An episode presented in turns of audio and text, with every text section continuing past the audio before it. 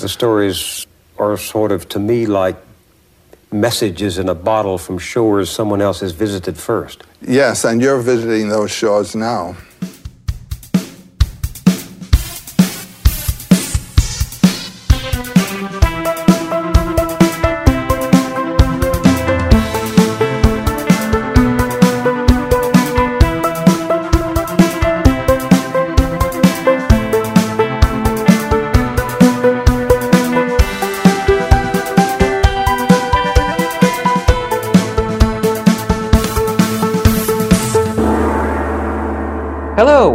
Welcome to the Penciltown Podcast. My name is Nick Johnson, and I will be your host for today.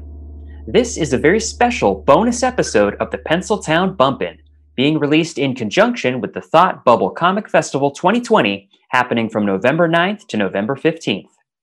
In light of world events, the convention is being held digitally this year, but that doesn't mean we can't take the opportunity to chat with some inspiring creators and celebrate their hard work. The festival will feature live events, digital comic releases, interviews, panels, and so much more, all of which can be enjoyed from your own home. It's a once in a lifetime opportunity for the whole world to be a part of this unique UK based event. I am particularly excited about today's episode because I'll have the chance to catch up with one of my cohorts from the Masters in Comics and Graphic Novels program, Rebecca Elise. Rebecca is an artist, illustrator, and comics creator from Leeds, UK. She graduated from the University of Reading with a BA in Fine Art and English Literature in 2017 and went on to complete a Master's in Comics and Graphic Novels at the University of Dundee in 2020. Her work takes inspiration from mythology and the changing narratives around them, as well as a healthy dose of the gothic, macabre, fantastical, and supernatural. Her impressive work leaps off the page with its innovative layouts, expressive figure work, rich detailed inks, and lush watercolors. Recently, she's been exploring art and comics as a means of articulating her experiences of anxiety and how people perceive it. This has culminated in her continued series of short sci fi horror comic series, Breathe. And she is without a doubt one of the most ambitious and hardest working comic creators that I know. So, without further ado, let's walk the floor of the Thought Bubble Convention 2020, see if we can track Rebecca down at her table, and have a chat about her new book, The Gorgon.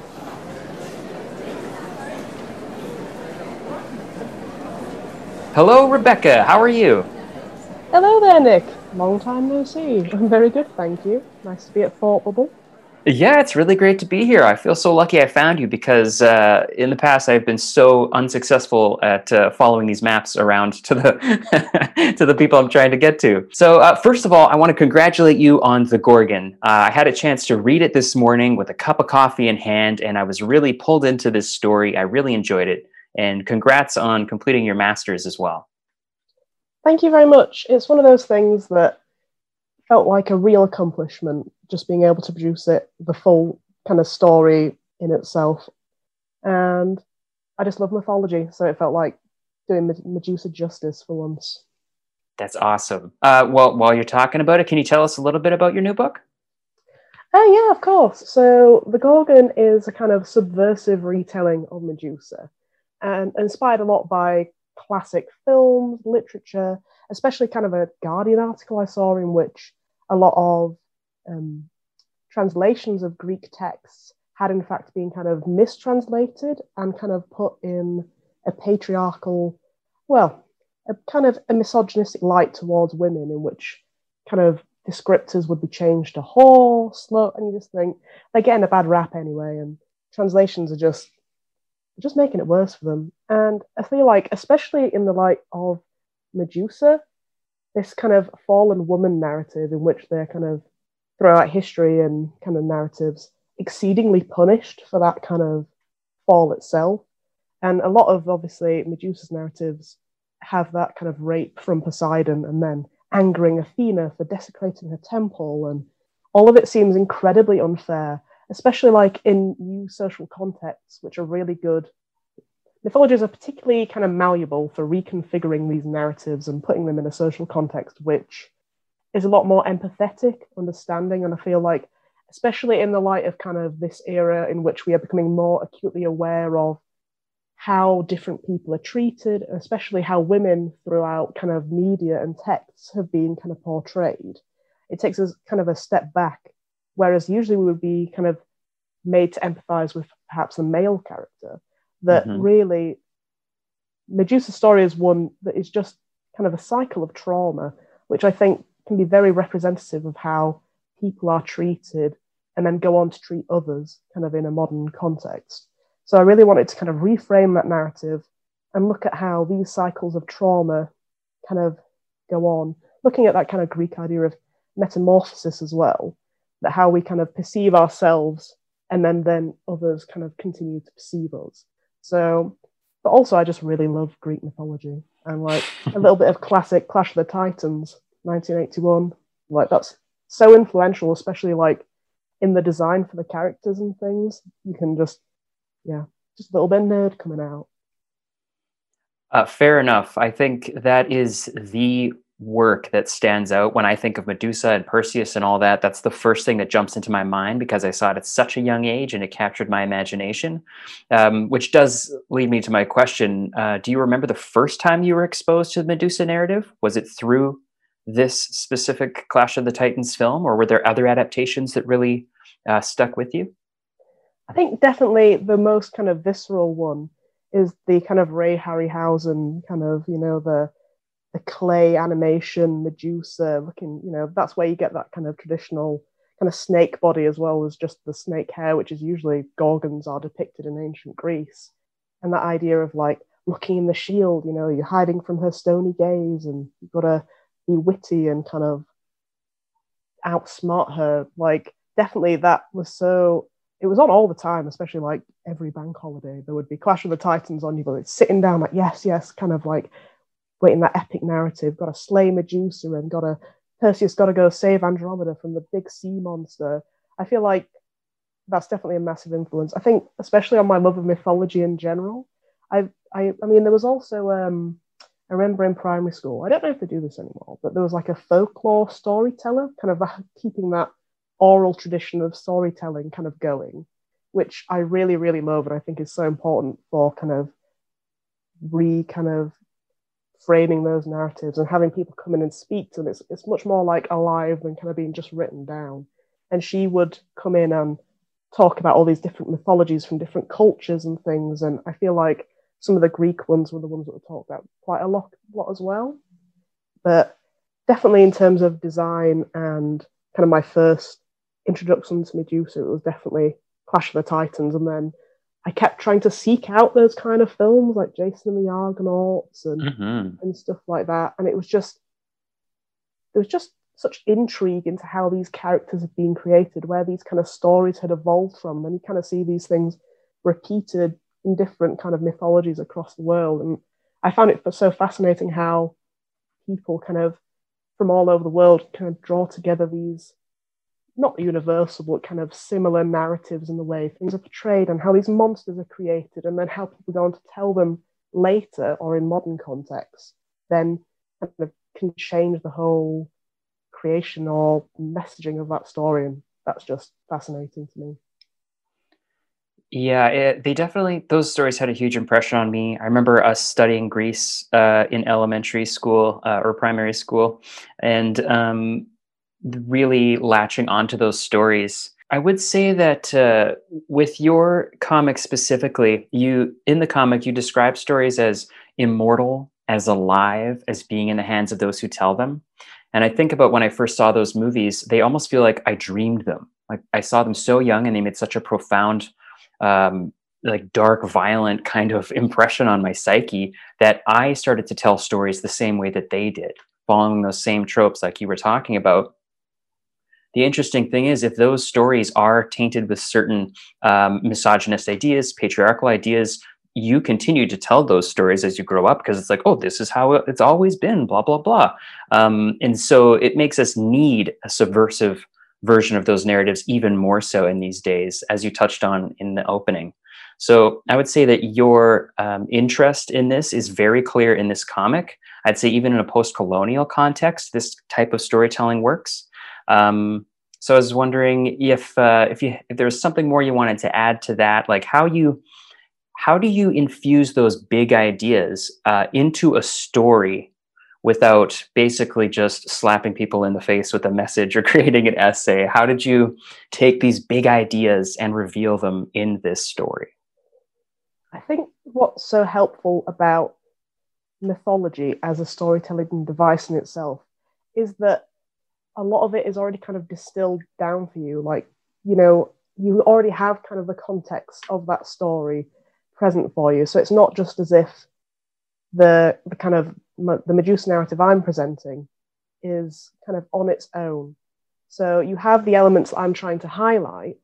I think because you also have the surrounding kind of simultaneous narratives expanding on and kind of making that world bigger and more kind of tactile, that it doesn't come across as just that one particular message or kind of thought process is the only thing that is kind of tainting the story. And I mean, I found it very difficult that I was worried of treading the line between am I being too explicit? You know, you don't, there's a point where you don't want to, you know, you talking about how that trauma is kind of cyclical. And as you say, like these narratives, in some aspect, they will carry those aspects of misogyny or, you know, um, condemnation on these figures. And it's very difficult to tread the line of being respectful and also acknowledging where, like, what scenes are actually going to continue to cause harm or where do you ensure that the characters come across more empathetically whilst also just being an enjoyable story like for me as long as well as the kind of um, influences i wanted to kind of statements i wanted to make there was also the I, that kind of core kind of saturday morning kind of you've woken up you're watching clash of the titans like there's still that kind of enjoyment of here's this mythological narrative there is some kind of quest but there's also you know, there's the plight of the, it's kind of, perhaps it's more the re-centralizing of Medusa as the central figure. So it makes it more intriguing, whilst also, I guess, giving it heart and still there's a quest to be pursued. One of the most successful aspects of your depiction of Medusa is, and the way that you uh, develop that empathy for her, is just how emotional, um, how emotionally invested you get in her story, and and this is through um, moments like where after Medusa has her encounter with Poseidon, Athena statue comes to life, and just the way she is holding Medusa in her hands is just such a heartbreaking image that you've depicted. Um, the other one that really stood out to me is basically you don't show the battle between a bunch of soldiers and Medusa, but you show just right after the soldier has turned into stone, and you can see fresh arrows in Medusa. And she's not standing there like a monster. She's she's crouched over she's wounded she's in pain and you i've never seen medusa portrayed like that. And it really just cuts through me. And it really does do that job of putting her in a light that is far more um, empathetic. And we start to think of her as a character and with feelings. So really well done there. As i say that's i guess that's part of that treading the line between are you kind of kind of glorifying that violence again? You know i guess it was hard to then contextualize it in terms of actually is this just multiple people then using this monstrous image that's being created of her and kind of how she sees herself as well with what has been done to her and again people coming and attacking her all the time is just those that trauma kind of replaying out over and over and over again and then she's kind of left with this graveyard of these people around her those constant reminders that you know she's seen as an other. She's seen as like she feels like this is a punishment, regardless of how mm-hmm. It was difficult trying to make trying to change that role of Athena to being more of a a guardian or someone trying to almost like that idea of metamorphosis that she's trying to, you know, she says she wants her to shed this skin. Obviously, for Medusa, the way that she now feels after the event that's happened, you know, her image of herself and how other people perceive her is just that constant trauma continued. And I didn't want there to be loads of battle scenes that really kind of put that to the side. Mm-hmm. Well, we, we've seen those battles played out so many times before in different iterations. It's the moments after that uh, we don't get to see that you show that make them special. And in my mind, the glorification of violence is when we see violence without consequence. But here you dwell on the after effects of what has happened um, which I think is so uh, successful. Um, and the other thing that goes hand in hand with that, I think, is your, the way you've depicted Perseus here. So he's not like a super charismatic, hunky Harry Hamlin type character, um, and, and nor is he a character who is just like I am a, a part of the patriarchy and I am here to quell you. He's he's just as much a victim of these oppressive systems as Medusa, which which very much hints this idea of toxic masculinity and the way that even men are exploited by patriarchal systems which I think is very fascinating. And it's it's an interesting way of depicting what was once a glorious hero of the story. When when you were developing the character of Perseus, was there a lot of thought going into that, or did that kind of naturally feel like the way to go? Um, I think definitely that was. I'm glad you picked up on that because that's definitely the case. And when I kind of obviously I'm a bit of a mythology kind of nerd anyway, but I wanted to kind of research a little bit more into and refresh myself and kind of chronologically kind of put out the timeline of Perseus's story and Medusa's and how they kind of intersect.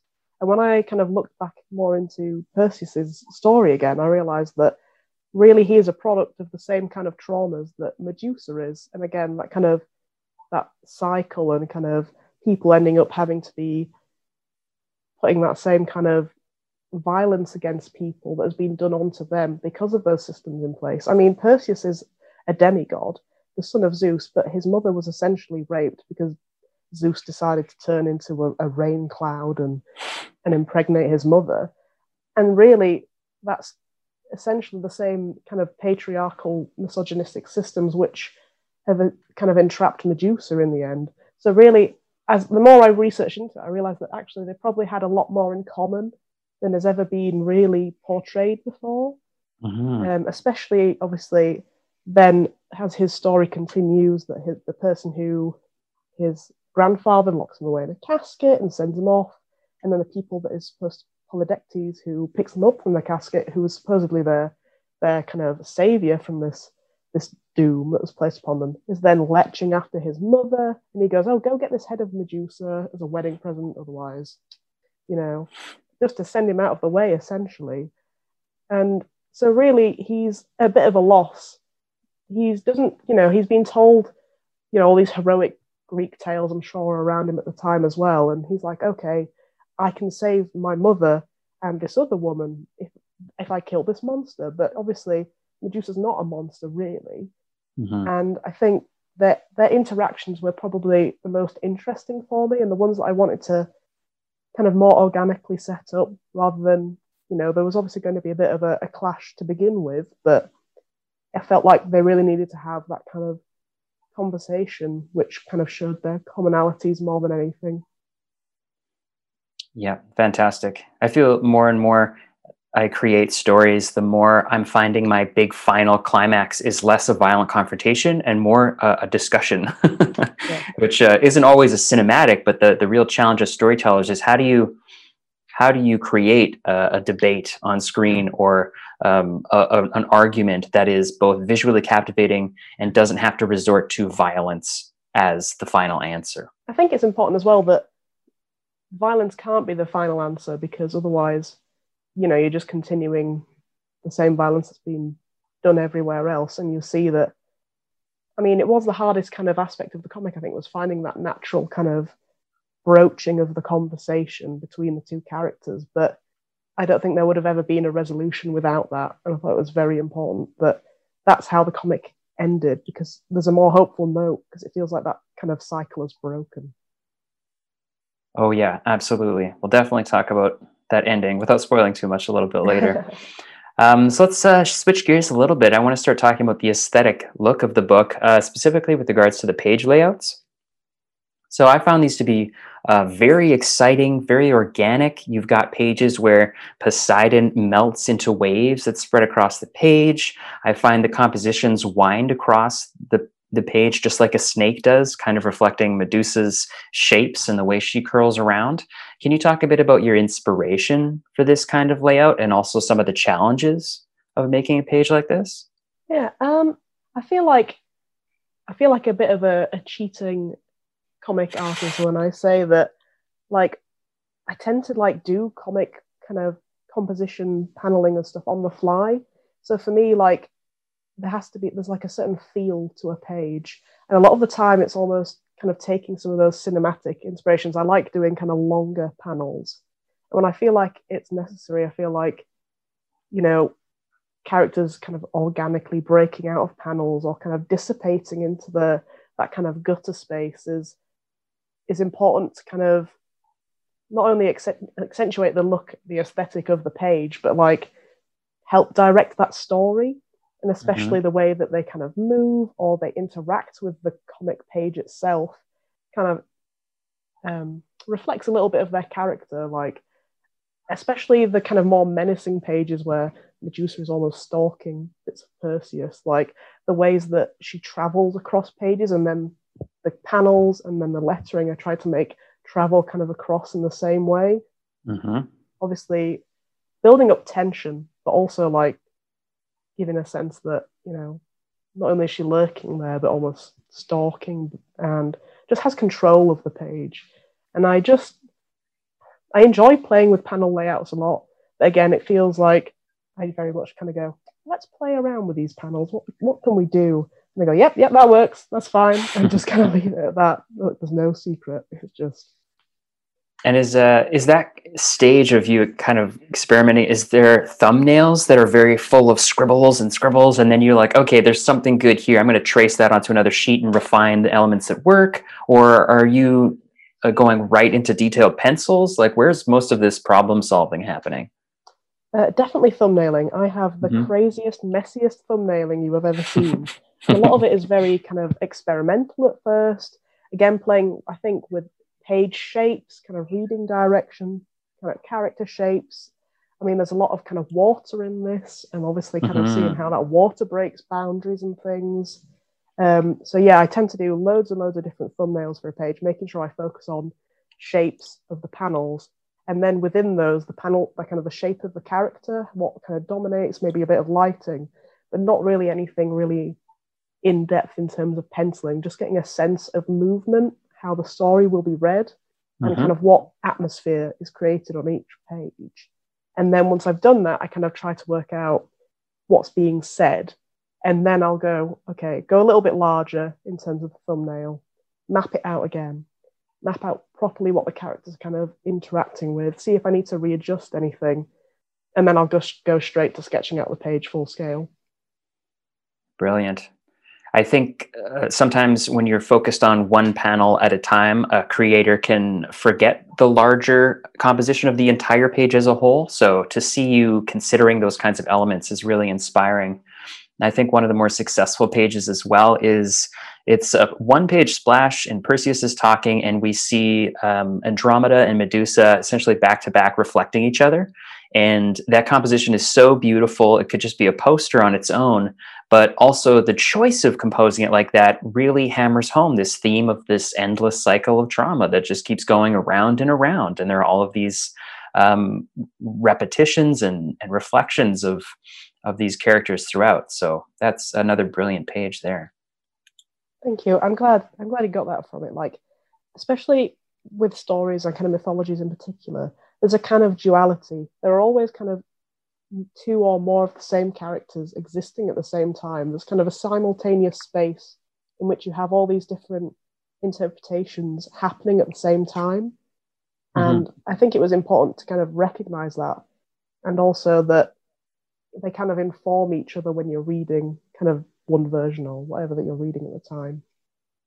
Absolutely. And I think they add a sense of rereadability as well, which is something I'm always thinking about. How do I make a story that's engaging at first, but then every time you read it, you get something new out of it? I'd like to move on a little bit and talk about some of your Oh yeah, I, I got to talk about this. The the experimentation and media exploration in your comics is really fascinating to watch. So we've got watercolor, lots of texture, inks, and then there's the lino cut page, um, which just when it pops up, it's a thing of beauty, um, but it still kind of fits the motif of the uh, Greek mythology.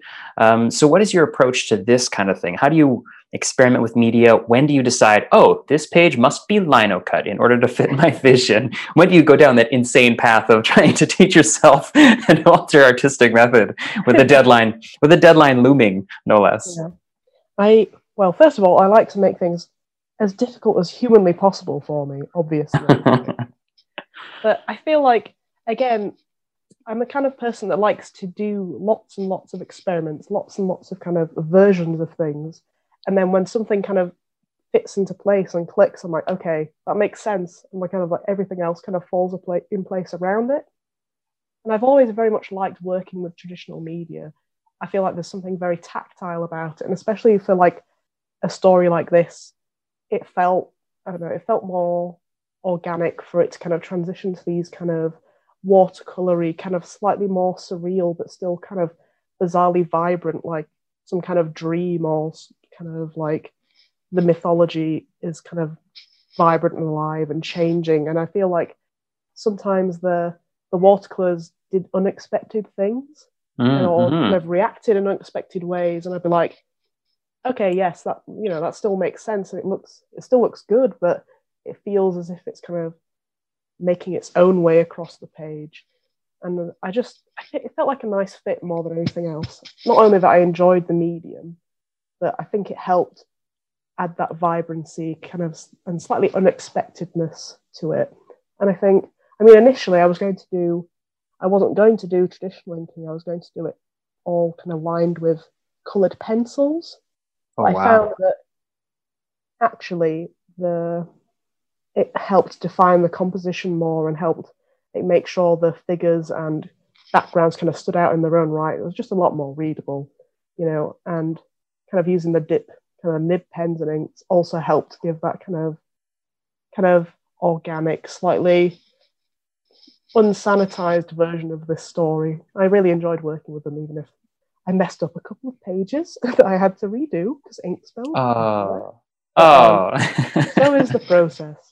But in mm-hmm. terms of the lino cut as well, I'd already had an image of like trying to incorporate um, other kind of elements of kind of Greek aesthetic and storytelling, because obviously storytelling was massively important to me, kind of just how these narratives were kind of continued, and like I said before, with kind of the folkloric kind of oral storytelling tradition, and obviously visually for the Greeks, vases and mosaics and things were massively important to retelling these stories. So I wanted to have something very much in that style. Mm-hmm. And it was just one of those things where I'd been playing a lot with lino print at the time anyway.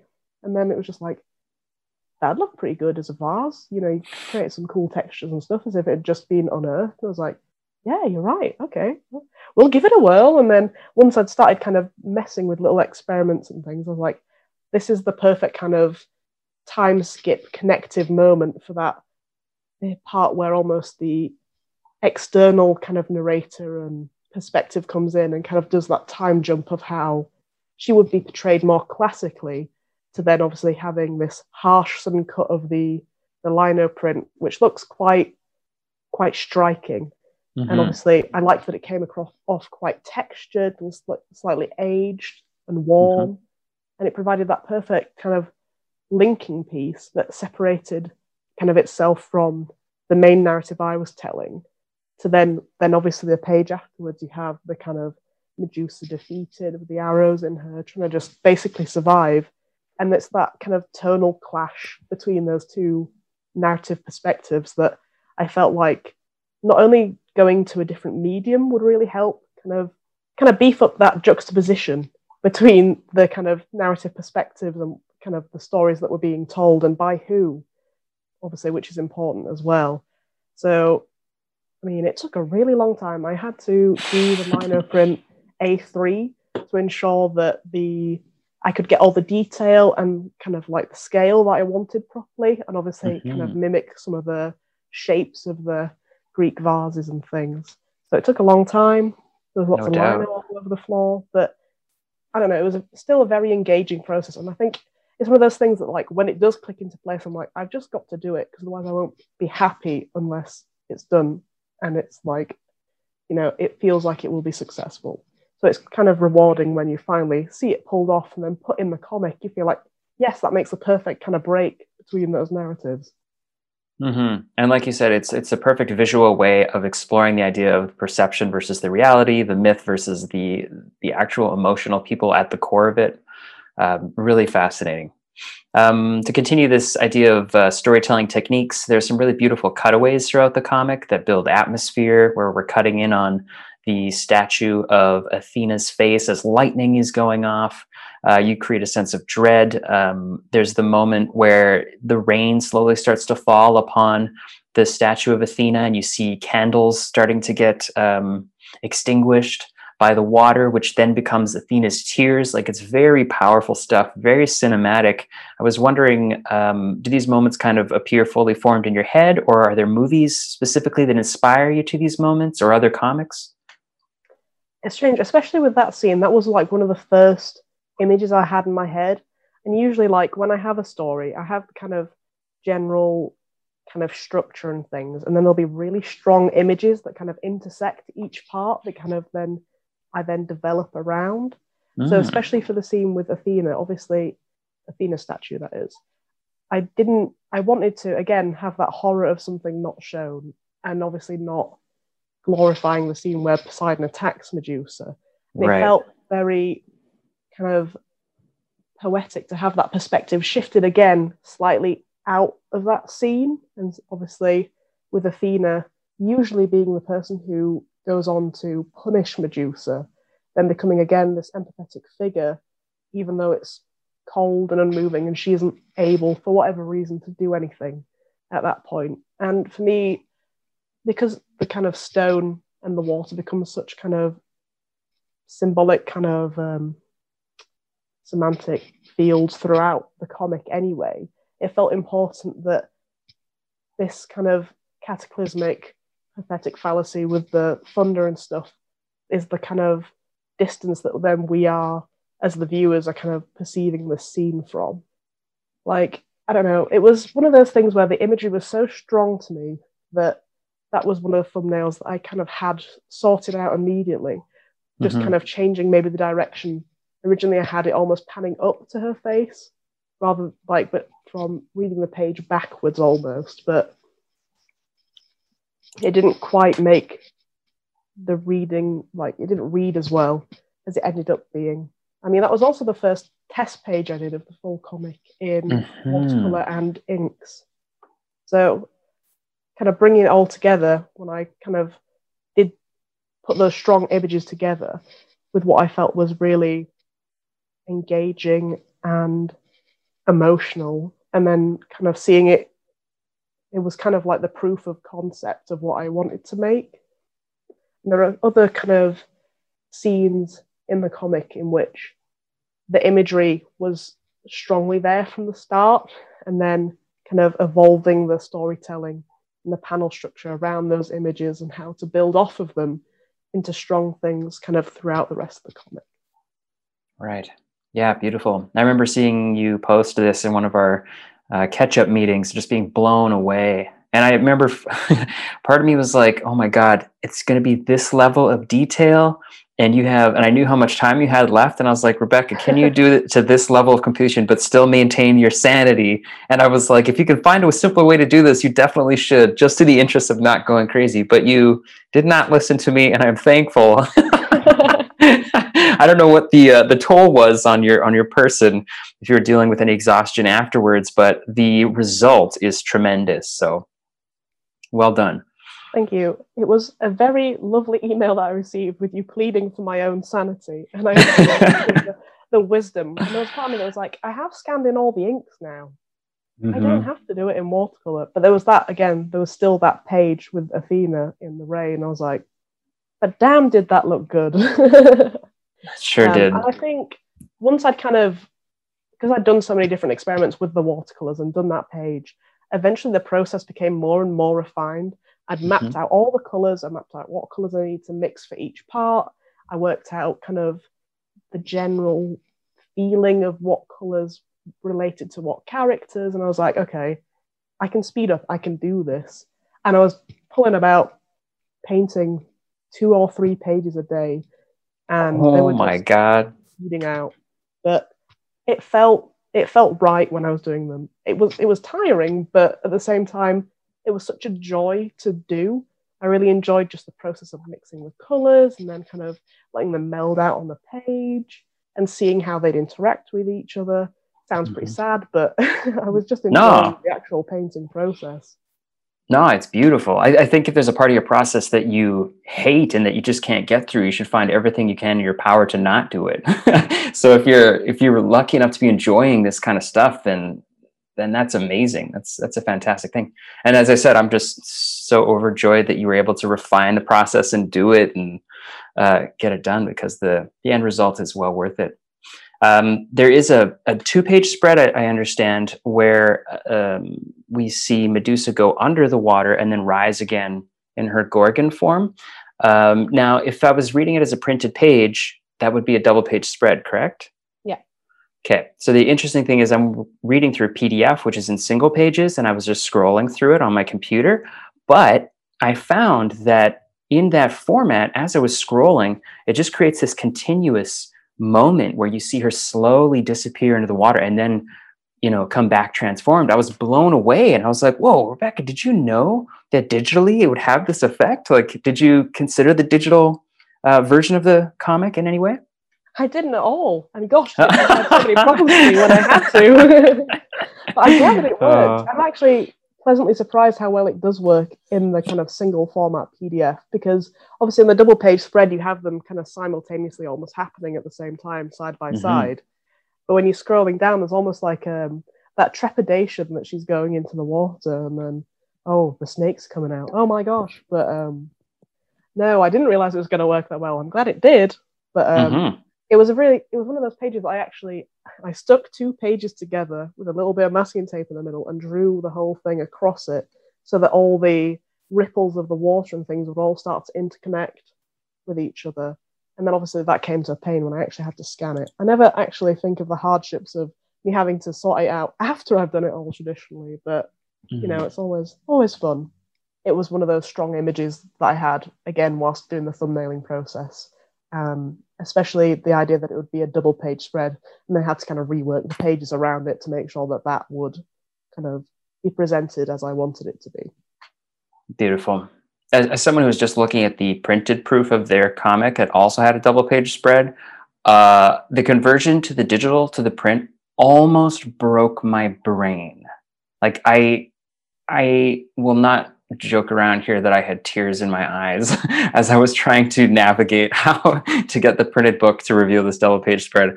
Uh, such a challenge. Um, so let's talk a little bit about the ending. Uh, it provides a really great sense of emotional closure to the story. Medusa makes a powerful choice, as does Perseus, and it's one that subverts the narrative that we're all familiar with. I wonder, uh, were you tempted to show where the two go on from there, like with regards to the confrontation with the Kraken? Do you have plans for continuing the story, or are you very much like, you know what, that's the emotional closure, let's leave it up to the audience? I think very much when I started this project, I wanted to have a whole story kind of completed in itself, something that kind of acted and could thrive on its own. And I think, obviously, with people wondering, like having the kind of knowledge of the rest of the myth going on from that, I feel like it leaves that possibility that you change that story for yourself. I didn't want to kind of presume what people wanted to think, but I would obviously with the hopeful note that I left it on, that idea of, you know, changing how you see yourself, almost being pulled into the sunlight from this dark place that you were in. I I had considered possibly going on and doing a little bit further, but as I kind of started mapping it out in my head and I was like, it's actually detracting from the story. Kind of there isn't anything that I need. It, I feel like it didn't add anything to then go on and destroy this monster or rescue Andromeda. Like it feels much more impactful to leave it kind of not shown or just imagined. And I feel like maybe people maybe they don't go and kill the sea monster, you know, like leaving it up to people's own kind of imagination, you know, creating these new mythologies almost, again, playing with those different stories. But for me, the story had it like it felt like it ended naturally and I didn't feel like I wanted to push that. I don't think I'd maybe continue this story itself in the future. I think maybe I'd revisit it slightly differently again, looking at potentially different aspects of it. Um, I think I'd definitely look at other myths again. I mean, I've been reading a really good book by Natalie Haynes called Pandora's Jar, which is examining different portrayals of women in Greek myth. Mm. Um, and that's been very, very interesting to read.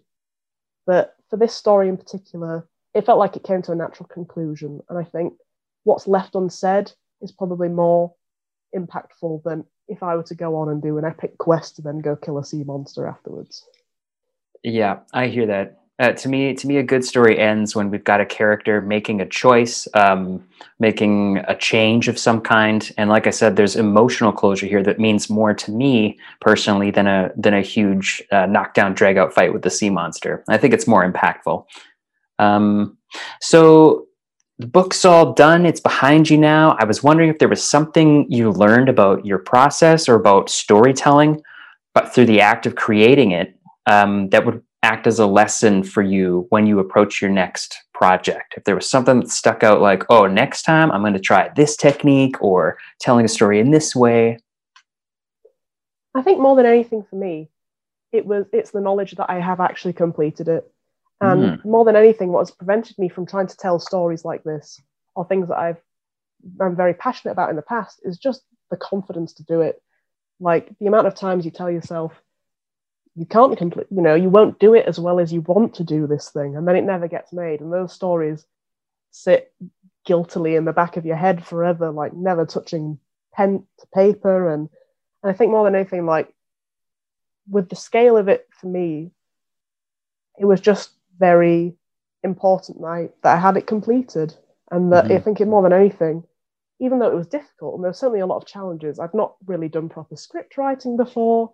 And obviously, there was the parts where it was very dialogue heavy in parts and making it seem organic and natural to have that dialogue between potential enemies was very difficult. And I mean, the amount of time I spent spent kind of sitting almost in tears, looking at the page, going, "Please, they would not speak like this. Wouldn't would anyone speak like this? Do I need to do some research? Should I write it in Greek? What am I doing here?" like, but you know, and I also think having that deadline, it was like, no, no, you've got to complete it. You re- you really do. Otherwise, Mhm. you'll have nothing.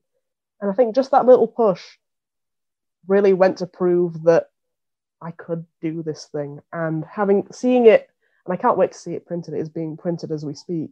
All right. And then the physical thing in my hand, it'll be like, look at this thing you have made. Like, don't give up on this. It's important to tell these stories. Someone, you know, there people are enjoying reading it. And I think more than anything, I think that's what is impactful for me. Like the process of storytelling is just actually more than off, more often than not having the confidence to tell that story. You know, hmm it's never going to be perfect. There are definitely things that I'd like to improve on, maybe some dialogue aspects and things, maybe refining some of the desi- character designs or visuals, but just being able to do it, just actually getting it done, to me is more important than anything. And, you know, no one can ever, you know, know about your story until you decide to tell it. Absolutely. We we have these huge expectations to meet up the vision we have in our head, but readers don't come to it with those same expectations. They come to it, you know, on the ground floor, and whatever you give them is just extra, building on top, right? Um, do you have any recommendations for people on how to become better storytellers? There's anything you learned um, that you'd like to impart, or anything that was really helpful for you in how to construct a story? I think sometimes the best way to learn how to tell stories is take in lots of stories and different Mm. ways of kind of how people tell them. You know, are you are you reading books, watching? I know it's, I guess it's kind of generic, really, but like I feel like the way that I tell stories is so heavily influenced by the kind of things that I enjoy. You know, you take little bits of things that you enjoy from different aspects of stuff, and you'll realize that you start piecing them together in your own way, and then you kind of make your own narrative voice. And it Mhm. you know and it becomes so much more enriched by the things you take in around you. And i found it so helpful especially obviously having done the master's course comments from your peers just like being able to discuss and articulate stories with people actually makes you realize the parts that you know really well or feel really strongly about and then the things you start to try talk about and you feel like yourself almost like catching yourself on you're like oh actually maybe that's a bit I need to talk about more or kind of refine a little bit more you know i think that's i think it's always helpful to be able to try tell someone it before you've got the idea fully formed in your head.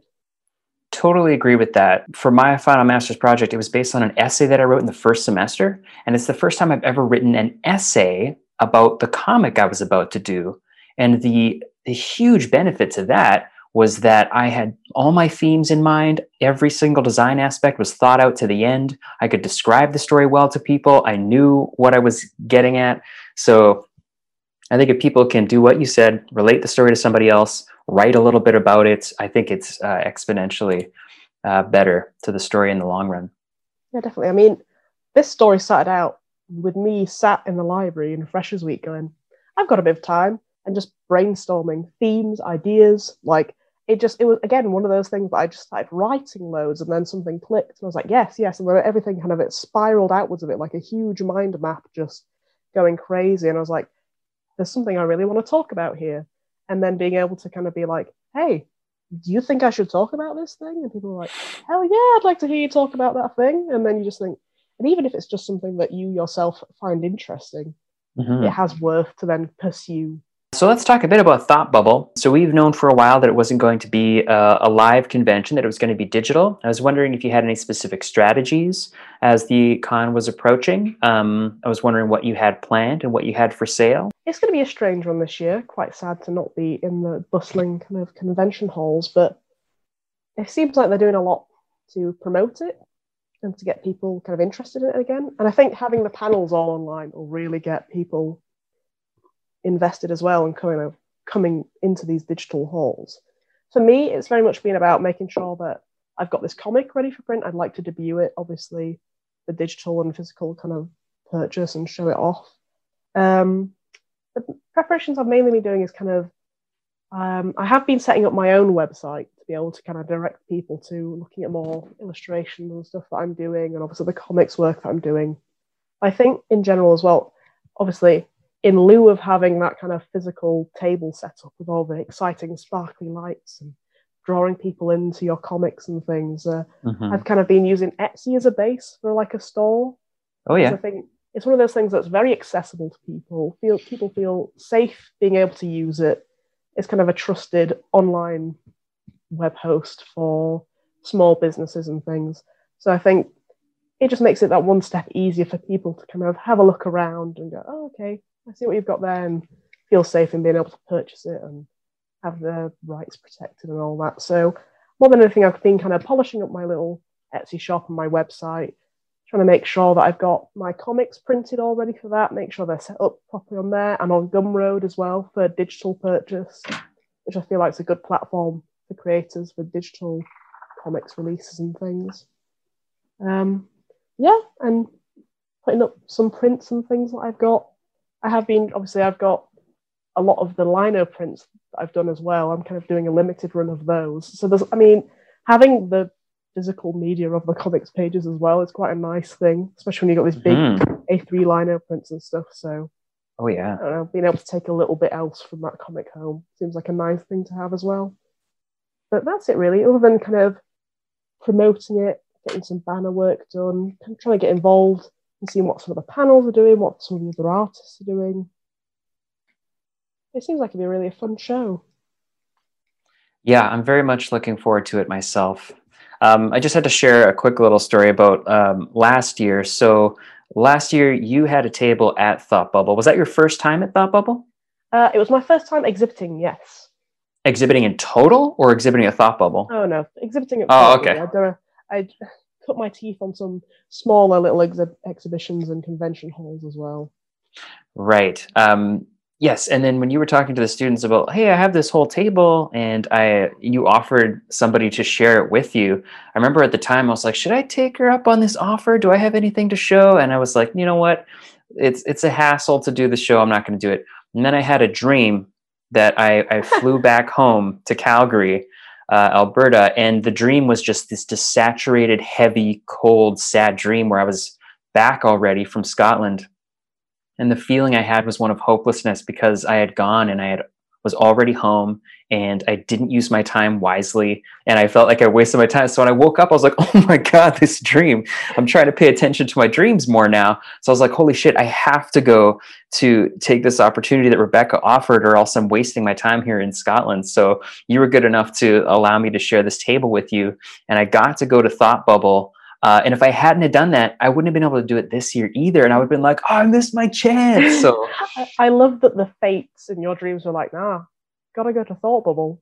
Don't Gotta miss out go. on that. And go to this hellscape back home. Like, yeah. I mean, I love home, but the feeling that was left with me of like using my time here wisely and pushing myself out of my comfort zone, I read the message loud and clear. So, yeah, thank you so much for offering me because we had I, I had a really good time at Thought Bubble with you last year.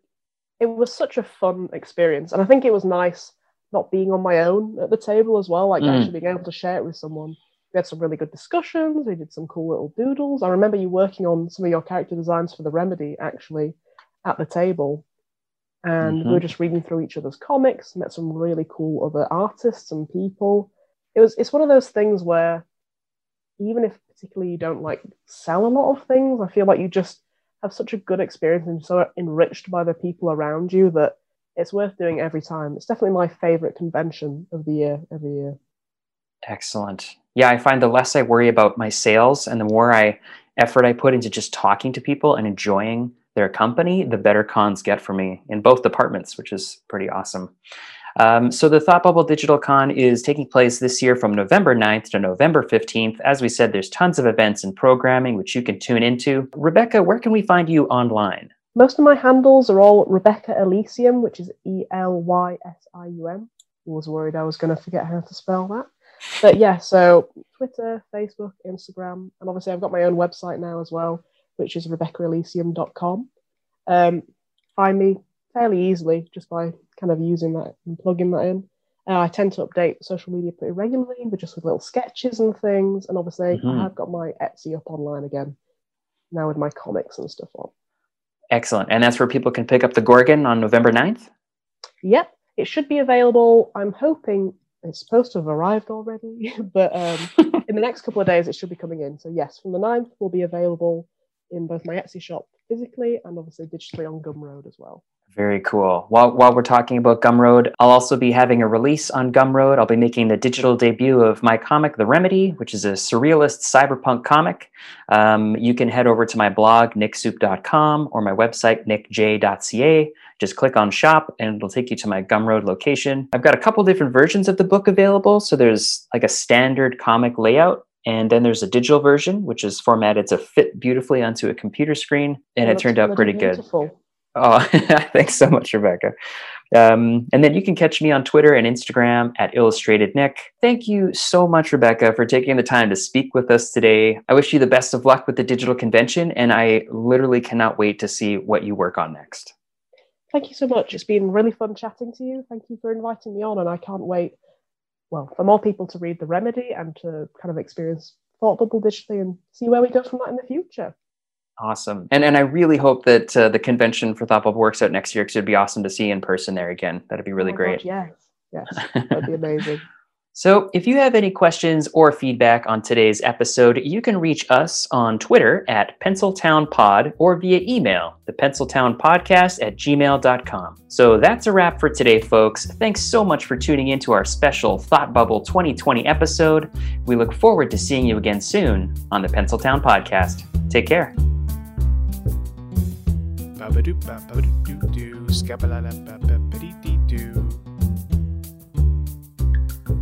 Yo.